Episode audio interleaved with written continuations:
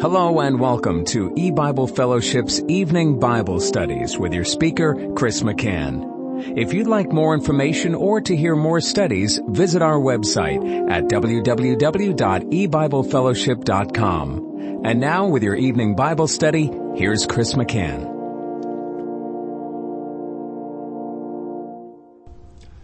Good evening and welcome to E-Bible Fellowship's Bible study in the book of Revelation. Tonight is study number 23 of Revelation chapter 21. We're going to be reading verses 10 and 11. And he carried me away in the spirit to a great and high mountain and showed me that great city, the holy Jerusalem, descending out of heaven from God, having the glory of God. And her light was like unto a stone most precious, even like a jasper stone, clear as crystal. And then the description continues on of Holy Jerusalem.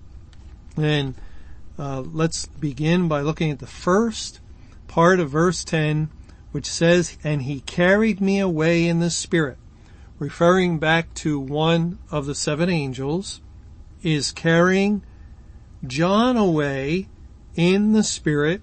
And this is um, language that mostly identifies with um, several verses in the book of Ezekiel. And we'll just look at a couple. For instance, in Ezekiel chapter 3, verse 14, it says, So the Spirit lifted me up and took me away, and I went in bitterness in the heat of my spirit, but the hand of Jehovah was strong upon me. And this is uh, describing God bringing revelation to the prophet Ezekiel long ago. And the revelation God was giving Ezekiel in Ezekiel 3 had to do with the Great Tribulation, the time of the end of the world. It says in Ezekiel 37 verse 1, the hand of Jehovah was upon me and carried me out in the spirit of Jehovah and set me down in the midst of the valley which was full of bones. And the Lord here shows Ezekiel the valley of dry bones that um, God prophesies to, and they stand upon their feet. And one more verse in Ezekiel 43, verse 5. So the Spirit took me up and brought me into the inner court, and behold, the glory of Jehovah filled the house. So um, that that's just a few of several verses in Ezekiel that um, are similar, where God takes the prophet and carries him away and by His Spirit, and just as we have here in Revelation 21:10, and He carried me away in the Spirit, and and it, it's also God giving divine revelation to a prophet the apostle John. He carried me away in the spirit to a great and high mountain. In the Bible, mountains can be used to typify kingdoms. And in this case, it's a great and high mountain to typify the kingdom of God. And the kingdom of God uh, consists in, in this instance of all the believers, the whole company of the elect that God has saved, they are the kingdom of God. And it continues and, and showed me that great city, the holy Jerusalem.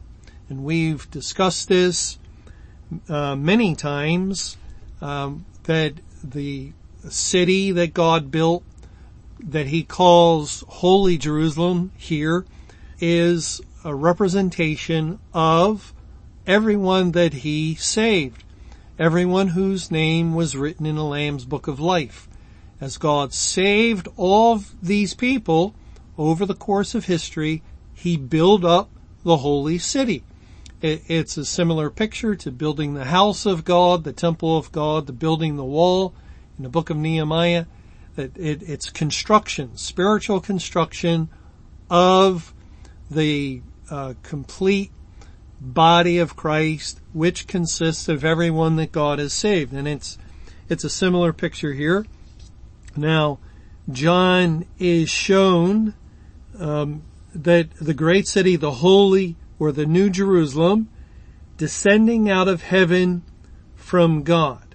And remember the previous verse in verse 9 said at, at the end of the verse, come hither, I will show thee the bride, the lamb's wife. And then verse 10 is, is the bride in view? Well, we're, we do not read about the bride in verse 10. God says, uh, I'll show you the bride in verse 9. And then in verse 10, uh, he shows John the holy Jerusalem. He shows him a city. And uh, actually from verse 11, pretty much throughout the rest of the chapter, it's going to be a detailed description of the holy city Jerusalem, that great city. And the, where's the bride?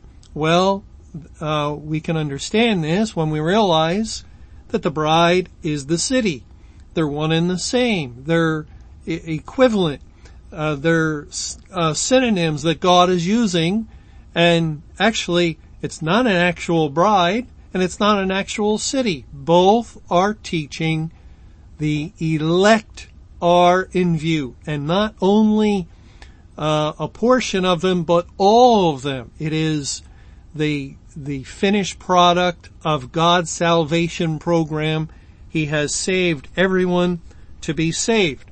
And this is similar to what we read back at the start of this chapter of Revelation 21. If we go back to verse 2, it says, And I, John, saw the holy city, New Jerusalem. So there's the city, once again, coming down from God. And the word coming down is um, the same Greek word, or it's a translation of the same Greek word that's translated as descending in verse 10. Coming down from God out of heaven, prepared as a bride adorned for her husband. So the Lord did it in verse 2 also. He, he first shows the city and then he speaks of it as the bride. And here in verses 9 and 10, he speaks of the bride and shows the city. It, it's one and the same. It, it's teaching the same truth that um, the city of God is the bride of Christ. They they are the same spiritual entity that's in view. Well, it goes on to say in verse 11 of Revelation 21, having the glory of God, and her light was like unto a stone most precious, even like a jasper stone, clear as crystal. Here the Lord is speaking of the holy Jerusalem, the, the new Jerusalem, that city of God, the, uh, the city that God built according to Hebrews chapter 11, as it says, verse 10 of Hebrews 11, for he looked for a city which hath foundations, whose builder and maker is God.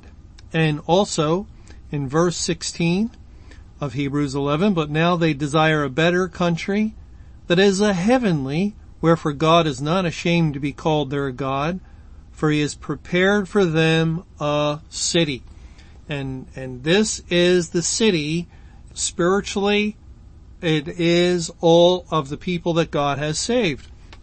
And this city is the city that's in view in verse 10, that the holy Jerusalem, and verse 11 says, having the glory of God. Now, what does that mean? Uh, that that the new Jerusalem, the holy Jerusalem, possesses the glory of God? Well, obviously, someone might say God is with them and it's a glorious city. Yes, but it also has a particular meaning that helps us to understand the time we're living in and what God has done. And uh, when we understand what the glory especially is referring to. If we go back to 1 Samuel chapter 4 we read of a time in Israel's history when Israel was rebellious. Of course, that's nothing new. They were often rebellious. But at this particular time, God was going to bring judgment on them by allowing their enemy to defeat them in battle and to capture the Ark of God. And this would actually be um, a historical parable, uh, and one of the main reasons God permitted this was in order to teach what he would do at the end of time by giving up the churches, the corporate churches, to Satan, the enemy of God, and to allow the church to be taken captive by Satan and his forces. And, and that's what the Philistines capturing of the ark typified. It, it says um, in 1 Samuel 4, 17, and the messenger answered, he was speaking to Eli, the high priest, and said, Israel is fled before the Philistines, and there has been also a great slaughter among the people. And thy two sons also, Hophni and Phinehas, are dead, and the ark of God is taken. Now at the mention of the ark being taken, Eli, who was sitting on a post, fell over backwards and broke his neck and died. And, and so the, the bad news kept coming and uh, it was a indicator of being under the wrath of God to fall over backwards in the Bible points to being under God's wrath. But concerning the taking of the ark, towards the end of the chapter, it says in verses 21 and 22, as we read of one of the wives of a son of Eli, the priest, it says, and she named the child Ichabod. She, she had a child at that point in time when all these calamities were happening, saying that this is what uh, Ichabod means. The glory is departed from Israel because the ark of God was taken and because of her father-in-law and her husband. And she said, the glory is departed from Israel for the ark of God is taken.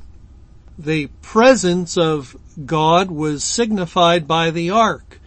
And once the Philistines took the ark, it was as though the glory of God had departed from Israel. And that um, historical event pointed to the spiritual reality that the Holy Spirit would come out of the midst of the congregations, giving up the church to Satan at the time of the end. But we're trying to understand what it means that the new Jerusalem has the glory of God, having the glory of God. And the glory of God is typified by the ark. And the ark, um, remember, was placed in Solomon's completed temple. We read of this in Second Chronicles chapter 5, 2 Chronicles 5, and I'll read the first couple of verses and then a few other verses uh, in the chapter. Thus all the work that Solomon made for the house of Jehovah was finished. And Solomon brought in all the things that David his father had dedicated and the silver and the gold and all the instruments put he among the treasures of the house of God. Then Solomon assembled the elders of Israel and all the heads of the tribes, the chief of the fathers of the children of Israel, unto Jerusalem to bring up the ark of the covenant of Jehovah out of the city of David, which is Zion. So the the temple, that uh, that temple project uh, that David made preparations for that began. The um, foundation was laid at, at the death of David in the year 967 BC, in the fourth year of Solomon, and then it was completed some seven and a half years later, and that historical temple is a picture of God building up the body of believers, just as the city uh, that we're reading of. It, it's a similar picture, a synonymous picture of building the house of God or building a city. And, and so in other words, since Solomon's temple was completed, it points to God having saved everyone that was to be saved. There's no more people to be saved is what it is spiritually teaching because everyone to be saved has been saved. The house is finished. And once the house is finished, now bring up the ark. Bring up the ark which identifies with the glory of God. And we read in verse 7 and 8, and the priest brought in the ark of the covenant of Jehovah unto his place to the oracle of the house into the most holy place, even under the wings of the cherubims. For the cherubims spread forth their wings over the place of the ark, and the cherubims covered the ark and the staves thereof above. So they, they bring the ark, they put it in its place. Statement is made actually in the next verse, verse 9, it's there unto this day because it's teaching a, a spiritual reality, an eternal truth that God will always forever dwell in the midst of his people as the temple typifies the people of God. And here comes God's indwelling presence with them forevermore, just as we read earlier in Revelation 21 that, that God will, will be their God and they will be his people and he'll forever be with them. And then it says in verse 11 of second Chronicles 5, and it came to pass when the priests were come out of the holy place for all the priests that were present were sanctified and did not then wait by course. In verse 13, it came even to pass as the trumpeters and singers were as one to make one sound to be heard in praising and thanking Jehovah. And when they lifted up their voice with the trumpets and cymbals and instruments of music and praised Jehovah, saying, for he is good, for his mercy endureth forever, that then the house was filled with a cloud even the house of Jehovah, so that the priests could not stand to minister by reason of the cloud, for the glory of Jehovah had filled the house of God. And we again see the pattern. The house is complete. The ark representing the presence and the glory of God is placed within. And then the priests come out of the temple no man can enter in. Remember, that's exactly the language of Revelation 15. Let's turn there now. It says in Revelation 15 in verse 6 and following, and the seven angels came out of the temple, having the seven plagues, clothed in pure and white linen, and having their breasts girded with golden girdles. And one of the four living creatures gave unto the seven angels seven golden vials full of the wrath of God who liveth for ever and ever. And the temple was filled with smoke from the glory of God and from his power.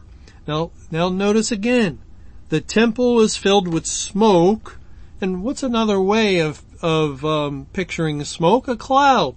Just as the cloud filled the temple, and it was the glory of God when, when Solomon's temple was complete, now uh, we have a temple in heaven, so it's a spiritual temple, and the, the spiritual temple consists of, again, everyone God has saved, and out comes seven messengers who are clothed in pure fine white linen, which uh, is the righteousness of saints, so they are the true believers that are sent forth from the completed house and the temple's filled with smoke from the glory of God, which means God is now indwelling the house, indwelling the temple, the, the, which is, has to be complete. The ark isn't put into a half finished temple or a three quarters finished temple, but a completed temple. And then it says, and no man was able to enter into the temple till the seven plagues of the seven angels were fulfilled, i.e., no more salvation. It, the temple is complete. Why do we need to add some more stones to it if it has every stone that, that has already had work performed on it at another location and, and then brought to the temple And that's how God did it. So no sound of a workman's hammer would be heard at the temple site, pointing to the fact that, that those living stones added to the house of God were not built up based upon man's work, but were performed by the work of Christ. Well, um, let's also um, go back to Ezekiel 43, and we we read a verse there earlier that's in the same section. I'd like to read again, beginning in verse 1 of Ezekiel 43. Afterward he brought me to the gate, even the gate that looketh toward the east. And this would be the Spirit of God who's been bringing Ezekiel the prophet hither and thither, taking him over here and over there to see visions and, and to receive revelation from God. And behold, the glory of the God of Israel came from the way of the east, and his voice was like a noise of many waters, and the earth shine with his glory. And it was according to the appearance of the vision which I saw, even according to the vision that I saw when I came to destroy the city, and the visions were like the vision that I saw by the river Chebar, and I fell upon my face. And the glory of Jehovah came into the house by the way of the gate, that would be the east gate, whose prospect is toward the east. So the Spirit took me up and brought me into the inner court, and behold, the glory of Jehovah filled the house. Now what do we know? What have we learned? That the house had to be finished. That, uh, again, Ezekiel is not describing Solomon's temple or Zerubbabel's temple that were actual uh, literal temples physically built at, at a point in history. Ezekiel's temple was never built. It was never a construction site in this world. Ezekiel's temple is a description of that spiritual temple of God. It's a description of holy Jerusalem, of the New Jerusalem. It's describing the building up of the body of believers. And so the, the glory of the, of the Lord, of Jehovah, came into the house once the temple made up of all the, the elect was finished and then the glory of Jehovah filled the house. And it says in verse six, and I heard him speaking unto me out of the house and the man stood by me. And he said unto me, son of man, the place of my throne and the place of the soles of my feet, where I will dwell in the midst of the children of Israel forever, and my holy name shall the house of Israel no more defile, neither they nor their kings by their whoredom, nor by their carcasses of their kings in their high places. And the language is eternal because it is this spiritual house, this eternal city of God. And uh, just since we're here, let, us look at Ezekiel 44 and uh, the first couple of verses. Then he brought me back the way of the gate of the outward sanctuary, which looketh toward the east, and it was shut. That's the gate that um, the the glory of God entered in through. And and that's the prospect toward the east because the east is the direction that identifies with the kingdom of heaven.